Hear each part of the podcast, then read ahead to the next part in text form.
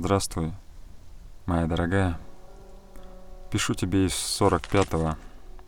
Я уже дома, в Вене. Позади три года, проведенных в немецких концлагерях.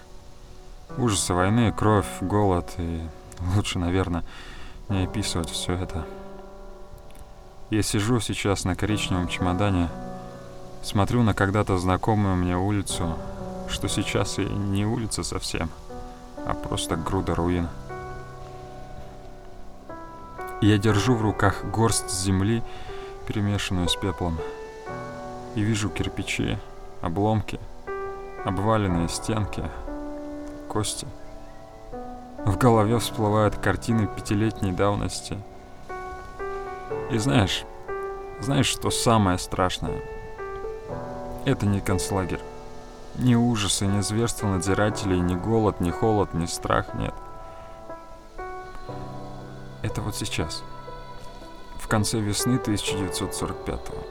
Вернуться домой после освобождения и обнаружить, что мир, в котором я когда-то жил, стал совсем другим.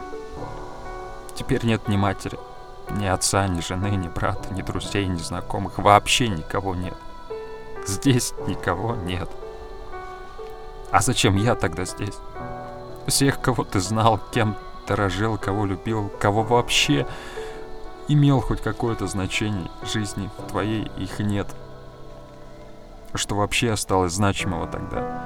И каков ответ на вопрос «зачем»?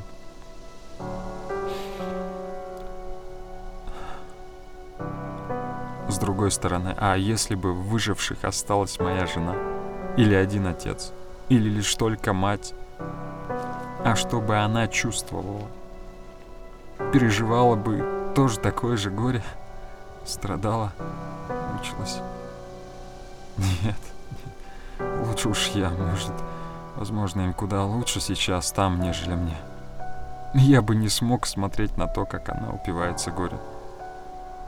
Получается, мне выпала роль оплакивать их, страдать вместо них. Я думаю, в этом и есть смысл страданий. И ведь даже в нем есть смысл. Получается. Судьба лишила меня возможности наполнить свою жизнь смыслом благодаря любви. Но у меня еще осталась возможность понять и принять свою судьбу, которую я не могу изменить, но, но в силах изменить настрой. Эти дни даются мне, как вы понимаете, очень нелегко. Депрессия, сомнения, одиночество, слабость. Ну, а по крайней мере, у меня есть работа. Дело жизни, да? Я прав?